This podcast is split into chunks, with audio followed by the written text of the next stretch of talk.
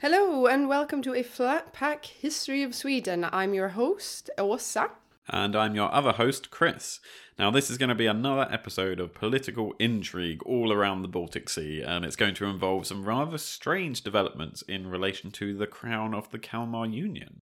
Indeed, it is. But first, let's hear today's Swedish phrase, which is courtesy of one of Chris's colleagues. The phrase is Nu blommar det i asfalten. Indeed, it is, and this means now it's flowering in the tarmac, or in the pavement, or in the asphalt. Yeah, and it just means that something uh, strange or surprising has happened since you know, flowers don't usually grow in tarmac or concrete. If it's flowering in the tarmac, it means that something unusual has happened. There's a version of the phrase where we say, uh, nu blommar löken, now the onion is flowering. And that's sort of along the same lines that that isn't something that usually happens. So it's a surprise or a strange occurrence. Yeah, so uh, thank you to my colleague, uh, Yuan. I'm 99.9% sure he doesn't listen to the podcast, but thank you, Yuan, anyway. We uh, He's an ex journalist, so we always talk about Swedish phrases and things like that. And I asked him about something in particular, and then he said, Oh, you like Swedish phrases? Have you heard of this one? Or something. So, yeah. Yes, thank you very much, Yuan. And if this is one of the 0.001 percent chance that you might listen to an episode, thank you very much for taking the time to do so. But now the Swedish phrase is out of the way, a little bit of uh, warning for this episode. Åsa's been sick all week, and uh, we're just about recording this in time to uh, fit in with the regular release schedule. So uh, if Åsa sounds a bit weird, that's why. I was going to say if I sound weirder than usual uh, well. with my sort of Swedish English accent and way of speaking. But yeah, I, I started 2023 uh, I had, I had high hopes for the new year. I had a great New Year's Eve. We were over in the UK, and then we came back to Sweden on New Year's Day, and bam! Struck down with a cold, and I've been uh, coughing and sniffling and being generally quite miserable for the last few days. You've been in sort of self imposed quarantine inside our flat, sleeping in the other room, and. Yeah, and it doesn't help. Uh, not that there are people who enjoy being sick and enjoy having a cold, but not only do when I get sick, do I get physically sick, I also get incredibly emotional. So it's been a bit of a dreary start to the new year, but I'm finally feeling better. And we're also kind of keeping an eye out the window throughout the recording of this episode because it is really snowing in Stockholm. Yeah, we've got a load of snow. But uh, speaking of snow, we also hope you enjoyed our episode on Swedish symbols where we went live on site to the Christmas goat at Gävle. Uh, I know a load of people have messaged us saying uh, that they really enjoyed that. Yeah, that was great. And he made it this year, the goat or she. I don't know if it's a he or a she, but it survived Christmas, which is great. Yeah, they've been messaging and tweeting all about it, the official Twitter account, and uh, we were tweeting about it as well. It sort of it survived five of the last six years, but before that, it had only survived a dozen times in the last fifty-five years. So it's on a real streak at the moment. It's on a good roll. Let's hope it stays that way. But what are we gonna start the new year with in the podcast? Yeah, we're gonna pick up where we left off in the last chronological episode episode uh, before that special episode, and that was where we covered the history of the Teutonic Order or the German Knights after they invaded Gotland. We covered their early history and we saw how they went from a German merchant's hospital in the Holy Land to becoming a crusading religious order, and then really kind of just a power hungry mob of European knights who were intent on claiming whatever land they could get.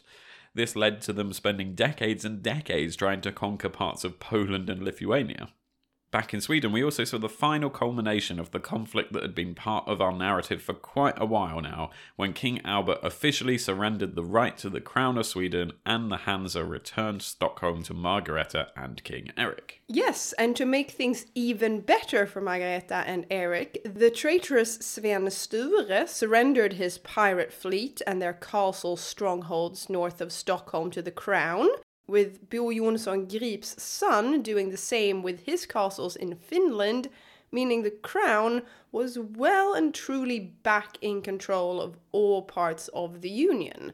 Sven Sture was miraculously pardoned, despite it mainly being his fault that the Mecklenburgs kept control of Gotland, which led to the invasion by the German knights. Was very magnanimous to forgive him.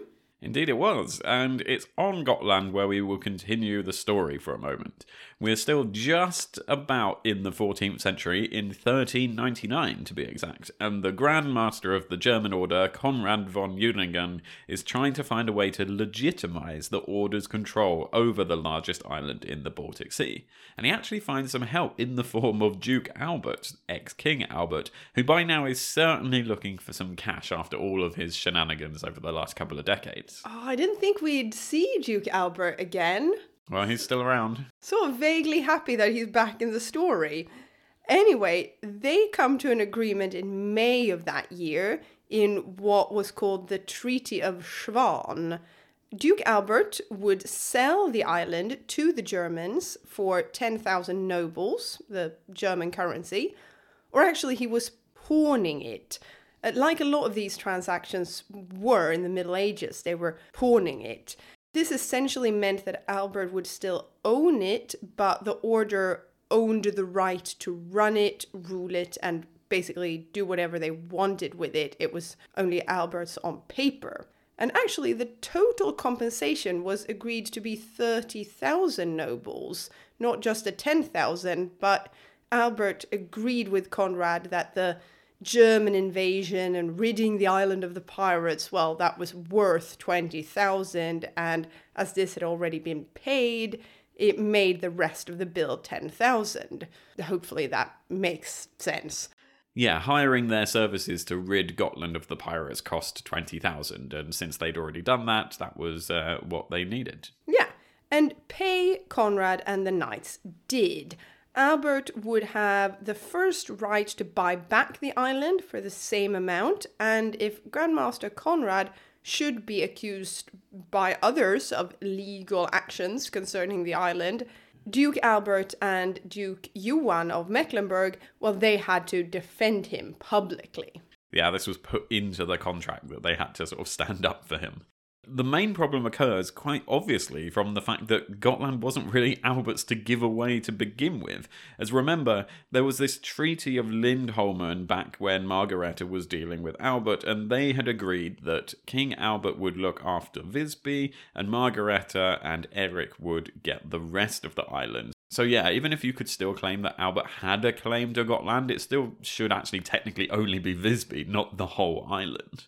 Yeah, I mean, he's playing it rather fast and loose here. I mean, he's no longer king of anything in Scandinavia, and he's sitting down in Germany giving islands away. Exactly, and this naturally caused tension between the Order and the Kalmar Union. Margareta demanded that the island be fully surrendered to her as the rightful Queen of Sweden, but soon agreed that she would eventually have to negotiate over the status of Visby. However, it wasn't going to be that simple. The main problem is relayed by historian Karl Ferdinand Schmidt. Thus, by the terms of the Treaty of Schwaan, the Grand Master not only possessed Gotland de facto, but also de jure, at least so he believed. Soon he realized that this was a great self deception. Self deception, indeed, as Conrad realizes that Albert, yeah, didn't really have the right to give away the whole island, what follows is essentially three and a half years of legal arguing between Margareta, Albert, and the Order. Margareta tries to get the Order to return Gotland, with the Order saying that uh, no, technically it isn't theirs, and they ask Albert to explain the situation, which he keeps coming up with excuses for not really having time to do so. He, no, I'm busy folding napkins today. He keeps skipping meetings and things keep going backwards and forwards for years. Margareta appears to be extremely patient dealing with this frustrating shadow of a man, but eventually her patience would run out. But more on that later. Yeah, we've seen uh, throughout the podcast how negotiations are pretty much always just a way to waste time, and this is exactly what's happening here. But as we said, back to that later on. But for now, we're going to continue on with a few other events as we head into the new century. But right before we do that, one old acquaintance wanted to write the final line in the Chronicle of Swedish History for the 14th century, and that was Novgorod. Oh, Now, it isn't the most accurate or potentially reliable of sources, but a German chronicle written by an unknown author says that Novgorod set out to attack Margareta in the end of 1399. yeah, it's not super reliable. We don't know what actually happened, but it's good to see Novgorod back in the game. The chronicler suggests that the attack focused on the north, up in Lapland and northern Finland, where Novgorod and now the Kalmar Union had that sort of no man's land style unclear border because it was so remote and, and sparsely populated. But the attack apparently caused enough fear down in the town of Reval to the point where all the citizens retreated and closed the city walls. I wonder how long they kept them closed before realizing nothing was actually happening. A, a few hours, days, months, because as we'll see, it's a long way away from where the supposed fight was going on. Yeah, exactly. I mean, it is also a bit random that Reval, which is in Estonia, it's today called Tallinn, wasn't even in Sweden. So they were either just really scared for some reason, or the story is complete bogus. The Novgorod Chronicle doesn't mention this attack or any conflict with Sweden at this time. But, like pretty much every year, what it does mention is a big fire. Yeah, it seems like something is always burning down in Novgorod. There's so many times where I've been reading it, trying to find information for a war with Sweden, and they say, oh, and this thing burnt down, and this thing burnt down. And I think we mentioned it once or twice before, but uh, seeing as we might not use the Novgorod Chronicle again, we're not entirely sure if it will come back again. We thought we'd just quote this, this fire one more time. So say if we did a history of Novgorod podcast, the episodes would be fire, fire, war with Sweden, fire, fire, war with Sweden, fire, fire. pretty much.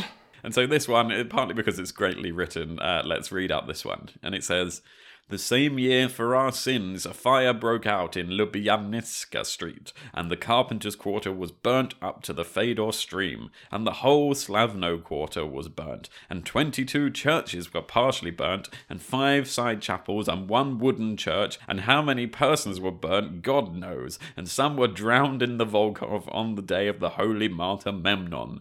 So fierce was the fire, with a hurricane that it swept burning over the water. I mean, that is pretty dramatic. I also like how they kept a very close tally on the infrastructure burning down, but then just going, how many people? Eh, God knows. Yeah. It's it's just human life. Yeah, Uh, but 22 stone churches were partially burned. this is important information we need to know. Oh, poor Novgorod, uh, indeed. I know I'm, I'm making light of all the fires they had, but that's really not nice at all. Yeah, it's mainly making light of the way they write about it because it's quite amusing. Um, but yeah, seeing as there's pretty much no more information about this supposed Novgorod attack in northern Sweden and Finland, we should probably move on and move on into a new century, just like in real life we've moved on to a new year.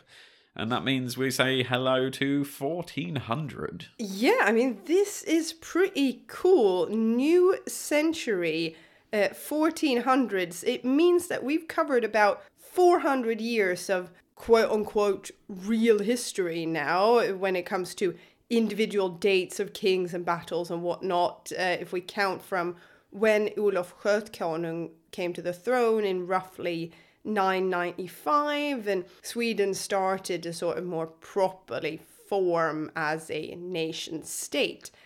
And it has been a pretty complicated journey, I think we can all agree. But there has been one thing that has been pretty constant throughout this 400 year period, and indeed even before that. Royal infighting and battles amongst siblings. Yeah, that is pretty constant, but that's not what I'm thinking of. A rivalry between Denmark and Sweden. Again, not what I was thinking of. What I was thinking of, which is what I always think about, is tasty, tasty herring. Oh, well, yeah, I guess that herring had to come up as we've just eaten loads over Christmas. But at least the curry flavoured and the mustard herring is okay, I guess. Um, it's more the texture that I don't really like, I guess. Now, because the turn of the century isn't particularly notable in any other way, I mean, I'm sure the people who lived at the time celebrated it, but not much else happened that year. We thought we would take a few moments to talk about herring, and particularly the herring trade down in Skåne. Yeah, and we're doing this right now rather than at any other moment because of one of those random quirks of history and when records survive from. It just so happens that we have the herring trade records from Lubeck for 1398 to 1400, meaning that we can put all of this previous conflict of the last decades over Skåne for the economic and political control there and the herring market the, that was so important there into a bit more perspective. As we've seen, the control over Skåne isn't just important because of the strategic military and political location, but it's mainly the economic control over the herring markets of Skåne that was so important for any prospective ruler in the region. To put it in numbers, they were fighting over the estimated 5,000 marks of annual income that the Skåne herring market brought. And that's just from the customs duties. There were obviously a whole bunch of other taxes, fees, and bribes paid to be able to be one of the herring traders. But as we'll see, it wasn't exactly an exclusive trade. This was huge business and involved so many people. And not even just herring, but other traders knew that loads of traders were attending the markets in Skåne. So they went there and, you know, they knew that the sailors would need new sails or whatever. So it became a hub not just for herring, but other trade too. The occasional cod slipped in. Wow, yeah, from some Norwegian trader would come down with Norwegian cod, maybe. But it's mainly the herring that's the draw. So we thought we'd dive into the herring trade for a moment, not literally as that would stink, but dive into these records that have survived. And so in 1400, a total of 16,594 barrels of salt were exported to the herring market in Skåne from Lübeck. That's, of course, that's how the herring was preserved and prepared for their sometimes lengthy journeys around Europe to whichever kitchen table they would end up on. They were salted and preserved in that way. Heading the other way to the salt was about 70,000 barrels of herring, all undertaken by approximately 800 merchants who took them back to Lübeck. The herring trade then between Denmark and Lübeck was worth around four times the total trade between Lübeck and all of Sweden, so they're trading a huge amount with just Skåne down in Denmark. I mean, Lübeck must really love herring, even more than I do. I wonder how many herring you can fit in a barrel. I mean, it, they're quite small. It's got to be thousands of little fish in one barrel. Yeah, at least hundreds. And these are big barrels because remember, the merchants of the Baltic Sea liked stuffing captured pirates into the barrels if they managed to capture any alive. So they're at least human sized. Now, every year, between 300 and 400 large ships, which were mainly the medieval cog trading style vessels, and about 300 smaller fishing vessels, sailed to the herring market to do business. And it's quite hard to even picture this in your mind. But if you are trying to picture this in your mind, one way to do that is hear a description from someone who was there at the time. A French crusader and politician called Philippe de Mézières was travelling around northern Europe in the autumn of 1364. Coming through the Øresund Strait, what he and others sometimes called the Sound, meant coming right through the great herring fishing areas around Skåne. Luckily for us, this Philippe wrote an account of his travels, and the description is so good, we're going to read it out in full. This is from his Leçon de Vieille Pèlerine, pardon my French pronunciation.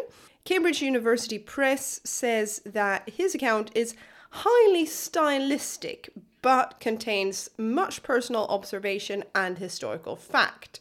So there's no reason to discount his description. I'll make a start.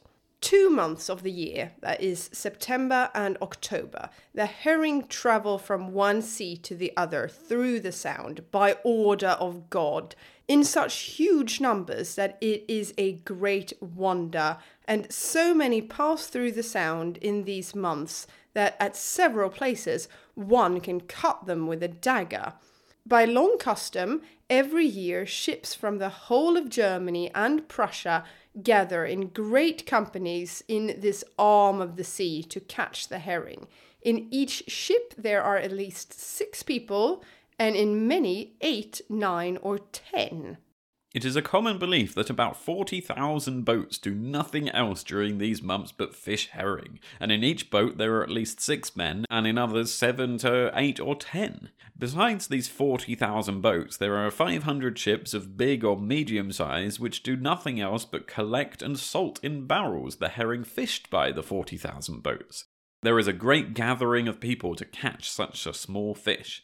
If you count them, you will find that during these months, no less than 300,000 people do nothing else but fish. When I was going to Prussia by sea in a big ship, I, an old and tired pilgrim, passed through this arm of the sea in fine weather and in the herring season, and I saw the boats and the large and small ships and ate herring that the fishermen gave us. That must have been such a mind blowing sight to see so many boats and people in one place.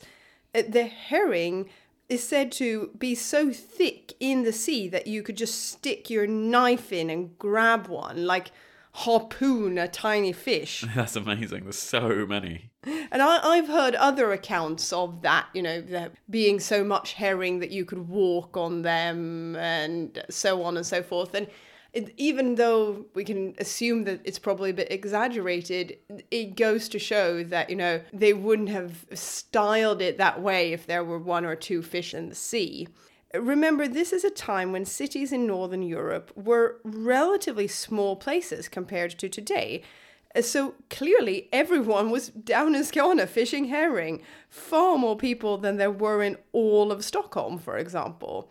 Now, as Professor Carsten Jahnke of the University of Copenhagen says, this number of 40,000 fishing boats is definitely an exaggeration.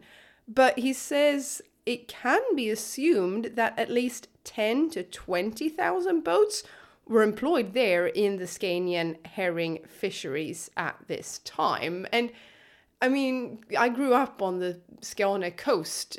Even 10 to 20,000 boats would be a sight to see today. Yeah, for sure. About a hundred years later, in 1523, the Lübeck representative reporting back home from the Skåne town of Falsterbo counted exactly 7,515 fishing boats at the harbour there. And we know a good year of fishing in the 14th century would lead to around 300,000 barrels of herring being exported. And we've mentioned so many times that up to potentially one third of the Danish monarch's income comes from the Skåne herring market alone. So, yeah, whilst the exact numbers might be slightly exaggerated. This is huge, huge business, and everyone is getting involved in one way or another down in Skåne. Philippe is, of course, not the only famous or important person to travel through this area and to witness the herring trade. He wasn't even the only crusader who passed through the Sound on his way to Prussia.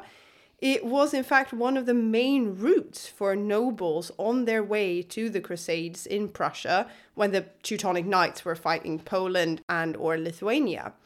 One person was the Earl of Derby, who made a stop in Helsingør in 1390 and then in Copenhagen in 1391 on his way to the killing fields of Prussia. Yeah, so this is certainly a well-known place, and the Earl of Derby has he's said stuff about it too. So yeah, people are seeing this going on, and they're amazed about it. And because it's a huge business, there's a lengthy rule book for people to follow if they wanted to play a part in this game.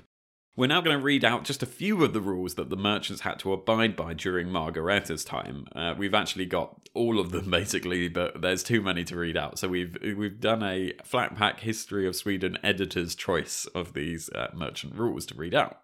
No, that would almost be an entire episode in itself. But here's a few of them, including their number in the list. Number four We order every man with balances and measures to weigh correctly and give the merchants full measure. Anyone caught with false measures will pay with his life. Rule 14. No man is allowed to place the stakes which he uses to dry his fishing nets so close to the road that carriers and merchants are hindered. Penalty three marks or the loss of the nets. It is ordered that the king's public highways shall be free. Rule 16. No townsman or carrier must carry herring in bags or baskets, under penalty of losing the herring he carries. Rule 18. Every carrier should take care that the goods of the merchants are well kept so that he can answer for it. If he's not able to, he shall lose his life. 24. Anyone arrested with armour or cuirass or bludgeon, crossbow, hatchet, or other weapons with which he can hurt the merchants or harm them shall lose his life.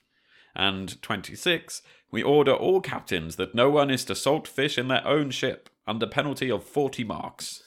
I mean, you can see that this is a carefully designed system with, I must say, harsh penalties. There's a lot of death penalties there for something that you might consider as small as herring. But yeah, it's a carefully designed system to make sure that people follow the rules and clearly and deliberately spread the wealth around to all people in the system, and of course to the customs collectors. No salting in your own ship is to make sure that you can't sneak a few extra herring through the system without the people noticing and taking the right fee, of course. Yeah, and it was designed to be efficient and ensure the trade kept flowing. Just like today, the King's public highways shall be kept free. Uh, you can't stick a sign up for Chris's kebab shop in the middle of Oxford Street or in the middle of the road outside your house, and you can't keep drying your nets right next to the road in the herring market and block the way there either. It's all very sensible because being sensible means more herring and more profit for everyone involved. And cheating with false weights, for example, means you're killed. So this is serious business. Yeah, really. And it puts into perspective all that wrangling that Margareta, the Hansa, the Mecklenburgs, that they had over the Skåne castles and the taxes and everything else which took place over the last couple of decades. Monarchs tended to not be rolling in cash at this point, so they had to collect every single coin they could from these lucrative markets. Margareta is no exception, and as the new century begins, money is tight. Uh, looking behind the many, many sofas she had, that, that didn't help because the sums just didn't add up. Yeah, you didn't have to work in accounting like Åsa's mum to be able to see that the kingdom needed more money and needed it fast. Margareta had quite a lot of work to be done to try and fix the country's finances. She thought that new taxes might at least help, so that's what Sweden is going to get. A new heavy tax called the 15 mark help is placed on farmers. We've seen how a lot of these taxes in Sweden are sometimes called a help or a yelp in Swedish, as that's sort of their goal to try and help fix the country's finances. And this new tax was only really possible because Margareta had been spending a lot of time fixing what she saw as the mess created by King Albert and his generous handing out of crown lands to new members of the nobility that he had created. That meant she'd begun a legal process called a refst, essentially a report and an analysis of everything that Albert had done, from knighting his supporters to selling off crown land. As a result, we saw in previous episodes, she declared all these new knights illegal and demanded they pay fealty to her and pay financial penalties if they wanted to be reknighted by her. But this refst, or report, meant that she also fired all the crown bailiffs, those royal officials looking after things like castles and towns, and these were the ones that Albert had appointed, and so she replaced them with her own. In quite an interesting move, she created a travelling land reform unit that went all over the country to review land ownership to make sure that whatever Albert had given away in so called illegal transactions was returned to the crown. This meant that the people living on the lands were now taxable, and that money was to go towards helping repay the massive debts Sweden had. I mean, they were still trying to pay off some of the loans King Magnus had taken back in the early 1300s to fight his wars against Novgorod in Finland. So this debt is really piling up. Yeah, he's taken out a few payday loans to try and pay for this all. It means that this is a pretty bad time for the Treasury, and especially so considering the Kalmar Union is now actually facing increased pressure from the Pope to contribute to a new crusade he wants, and we all know how expensive those are. Now, there's a tiny bit of background needed here before we get into this whole debate. If we remember way back to the start of the history of the Teutonic Knights, after they left the Holy Land, they were actually briefly based in Hungary, where they were fighting against Islamic invaders from Turkey. Well, this invasion has been going on backwards and forwards throughout the decades, and is in fact now, in the 1400s, escalated to the point where influential knights across Europe feel a real crusade is needed to go to Hungary to fight the Turks. A travelling French knight who saw the herring trade, that Philippe, he actually wrote a letter to the English king, who by now is Richard II, and urged him to stop the petty fighting going on in Europe and make peace with France so they could all focus on the real problem and go on this new crusade. In 1395, European knights had gathered to go to the aid of King Sigismund of Hungary against the Turks. Sweden certainly had much more to focus on back then, and the crusade itself was completely destroyed outside of Nicopolis in September of 1396. But Philippe wasn't to be dissuaded and tried to create one final grand crusade, which would include a Scandinavian attack on Constantinople before meeting the other knights who had attacked from the west and then all head together to Jerusalem. Because this idea was so unrealistic, it never happened. But there was still massive pressure on Margareta to commit to helping the European campaign against the invading Turks. So Margareta has to come up with some sort of excuse why she can't help out, and we know she definitely can't afford it. So Margareta actually does something rather clever. In early 1401, she wrote to the Pope basically bemoaning the geopolitical situation of her realm and saying things were falling apart. She complained that she was surrounded by water on all sides and easily accessible for the neighbouring countries, meaning that pirates and raiders were constantly attacking the shores of Denmark, Norway, and Sweden and burning, pillaging, and killing. We know that this was certainly true to an extent perhaps a decade before in the heyday of the Vitelli pirates, but by the time she's writing this letter, things have calmed down a bit. Despite that, she claimed she had no real way to successfully defend her triple kingdom unless she received some help immediately.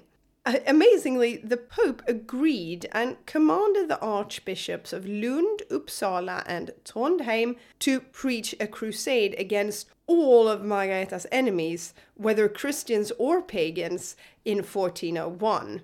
This is pretty remarkable. As Kurt Jensen points out, these crusade privileges in Denmark were unique as they were also aimed at Margareta's Christian political enemies rather than heathen pagans, which are usually the ones who fight crusades again.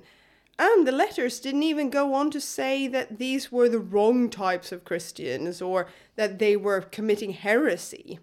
This broad definition for this crusade was probably the reason why the Pope's letters were never turned into an official crusade. But Margareta and subsequent Scandinavian rulers will use this sort of semi approval from the Pope that there were masses of heathens gathered ready to assault Christendom in the north of Europe, and this was why the Kalmar Union was standing ready and was too busy to go off anywhere else because they're standing against this tide, and this is going to be the standard excuse to why they don't have the time or the resources to commit to a crusade against the Turks. So it's quite clever, really. Yeah, I mean, Margareta is essentially wrangling a sick note from the Pope. And this sick note would be pulled, like Chris said, for essentially the entirety of the 1400s, Whenever a new crusade was started or kings and princes around Europe asked for Scandinavian help against Islamic invaders, well, they just said, can't, too busy defending ourselves from all these uh, heathen enemies we have around us. Look, the Pope said we've got enemies up here, so we're too busy. Sorry. Yeah, I mean, you can imagine that after a few decades, people must have gotten tired of this excuse. Despite this, though, the Pope still sent a monk to the Kalmar Union, as well as places like Lübeck in northern Germany, to gather troops and money for a crusade against the Turks in the same year. But it seems like everyone in Scandinavia stuck to Margareta's heathen invasion possible line, and no one headed off down south. Yeah, so basically from now on, we have to keep in mind that this is going on in the south of Europe, and we promise we will return to Christian military matters in the near future, especially to check in on the Teutonic Knights. Now, as King Eric had come of age the previous year, 1401 was the year for him to take part in the great ceremonial procession he'd presumably been looking quite forward to for a while now his Eriksgata. Literally, Eriksgata. Yes, Erik was about to ride his Eriksgata around the country and have all the regions proclaim him king and welcome the new monarch to their own county or town. It's always fun when the king is actually called Erik and then goes on an Erik's Gata, which is the case this time round. We will come back to some other fancy events later in Erik's life, but this is one of a number of big formal occasions for Erik in a relatively short period of time. Uh, the first, obviously, being his coronation as king of the three countries. The Eriksgata is a much longer ceremony, of course, because you go around the whole country. It took time as each town had to swear loyalty to the king and take part in some ceremony or another. Yeah, and this was a journey all around Sweden. It's not a Danish or Norwegian thing. So it's, uh, you know, because he's king of these countries individually, he has to take part in various ceremonies in, in the various countries. And this is a, a Sweden focused uh, ceremony for him. It is, and even though the current king of Sweden, he did his Eriksgata back in the early 70s, and the next monarch, Crown Princess Victoria, when she becomes queen, will have to do the same uh, whenever she ascends the throne. It would have been fun to see one in the age of medieval pomp and ceremony. This is the sort of the peak of this medieval era where it's not becoming quite modern yet with sort of rifles and things like that, but it's yeah, this is peak medieval time, so it would have been fun to see it. And speaking of places where it would have been fun to see the procession, a few places the king presumably travelled to were the towns of Vadstena, famous for the abbey there, and Falköping and Sölvesborg. These three towns were all founded the previous year, or at least granted their letter of privileges by Margareta, so they were officially a town on paper, even though the buildings would obviously have been there before, and Vadstena has been there for quite a while now. And this meant they were able to claim benefits for trading and taxes and all that kind of stuff. And it also goes to show the continued power of Margareta, as she's the one issuing these privileges to these towns, it's not Eric. I think we mentioned this previously, but towns in Sweden that end in the word Köping were market towns, with Köp being the word buy. And so some towns like Linköping, Nyköping, and now Falköping are all places that would have been hubs for trade. This new Falköping is no exception. Now, as we don't really want to start a whole new story or event right now at the end of this episode, it's probably time to wrap up for a bit. Next time, we will come back and continue the story of Gotland and the Teutonic Knights, as well as maybe, if we have time, cover a story that's so crazy and weird that an entire film was made about it recently. It's uh, a big event. Oh, yeah, that will be really fun. Before we go, though, we've got a few more messages to read out as well as some reviews. We do indeed. And first, we've actually had a great podcast recommendation from a listener. Uh, Ava got in touch to say that if people want to know more about the history of the madness down in Poland and Lithuania, she'd listen to a great episode of Half Arsed History, a podcast that's been on my to listen to list for ages, but finally got round to it the other day when Ava recommended it. As she said, they did a great episode on Jadwiga, the girl who was crowned king of Poland during this time. Uh, that's a bit of a, a teaser there there for why you should go listen to it, why it's so interesting. We didn't have time to mention her too much in our summary of the history of Poland that we did, but if you do want to, go and find that episode and give it a listen. The podcast is Half Arsed History, and it's episode 168, Jadwiga of Poland. Uh, I was listening to it, I think maybe even on Christmas Eve. Uh, I was listening to it over Christmas, and it's a really good episode. So thank you so much, uh, Eva, for getting in touch and letting us know about that episode. It's really good, and uh, look out for us on the on the tube in Stockholm as uh, you live quite near us. Say hi. Speaking of super interesting, listener Erik went to the History Museum in Lund recently and saw a cool timeline of Danish kings' coins from the exact time of this podcast. It was just in time for him to have a listen to episode 47.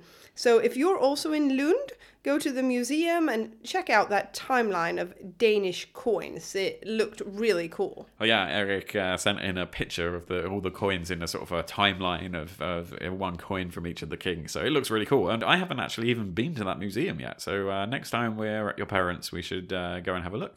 Definitely. But now for some reviews. Do you want to make a start, Chris, with one from Maple Leaf Aussie in Australia, and it's from iTunes. Yeah, so some connection to Canada there with uh, Maple Leaf Aussie, and uh, they say excellent and entertaining, five stars. This is a highly engaging podcast exploring the history of Sweden. The hosts are knowledgeable and well informed and present the information in each episode in a manner that is interesting and entertaining at the same time.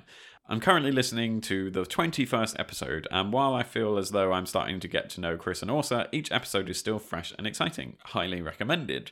That was posted at the end of November, so if you're caught up to the current release schedule, thank you so much. Or whenever you listen to this, Maple Leaf Aussie, thank you so much for sending us uh, that review. Thank you so much. Yes, thank you very much. And then we have another review from Sweden this time. Pictures not showing. Five stars. I love your podcast and I can say I am addicted to it. Every day on my way to work and back home, I listen to this amazing podcast. Before finding it, I was kind of disappointed since all of the podcasts about Swedish history were in Swedish and I could not understand them. But when I found this perfect flat pack history of Sweden in English, I was so happy especially because it is explained chronologically. It could not be better than this. Thank you for your perfect work. One thing that I am struggling with is that the pictures of the episodes do not show. I listen to the podcast on the podcast app on my iPhone. Could not resolve this problem, which is really annoying. Thank you so much. That was from Sima Vahid via Apple Podcasts. Yes, that is really annoying. Yeah, thank you so much for mentioning that, Sima. Um, we don't listen to our own podcast um, on Apple Podcasts or anything. Uh, I listen to them on the computer when I'm editing them and stuff like that. So uh, we haven't actually seen that until now. That you mentioned it. And I've spent a while trying to sort this out and can't seem to get it to work either. Uh, I'm not entirely sure what the problem is in the system. I've done some Googling and searching and stuff and can't really seem to figure out why it's not working. But luckily, all of our pictures are posted on our website. There's a page called Episode Pictures on our website, www.aflatpackhistoryofsweden.com, and we usually post them on our social media too. Um, so, whilst that doesn't solve the problem of them not appearing on iTunes, they are out there. And they're usually up to date. When we release an episode, uh, I usually upload them sort of some point the next couple of days, sometimes before, sometimes sometimes just after. So they are all out there. But um, yeah, it's weird why they're not showing up for you. Yeah, and um, there seems to be nothing we can do on our end. It seems to be a software problem. So yeah, yeah, at least uh, as we know. I will do some more Googling uh, this weekend and have a look, but um, no promises, unfortunately. With that said, we should conclude this episode and say Happy New Year to those of you using our calendar system and hope you have a great 2023. Yep, uh, looking forward to another year of podcasting fun and uh, Chinese New Year when that comes around uh, next soon. So, unfortunately, don't think we'll celebrate that here. Uh, I had a friend at university whose birthday was always Chinese New Year, so we always had a Chinese New Year themed fancy dress party.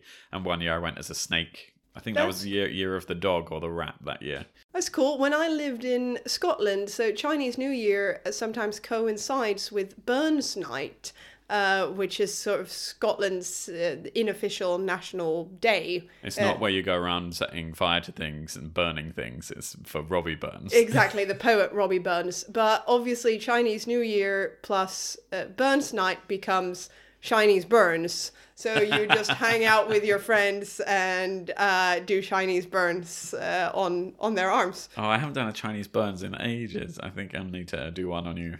Uh, Prepare yourself. Okay, the let's conclude, and so I can run out and hide uh, from Chris's Chinese burns. At least you can go outside and uh, put your arm in the snow, and that will cool it down from the Chinese burn. Help!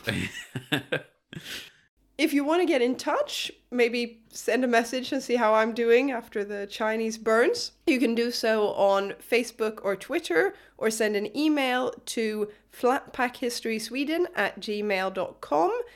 and with that, we'll see you in two weeks' time, and hopefully, Åsa hasn't coughed her lungs up by then. Goodbye. Hey, door.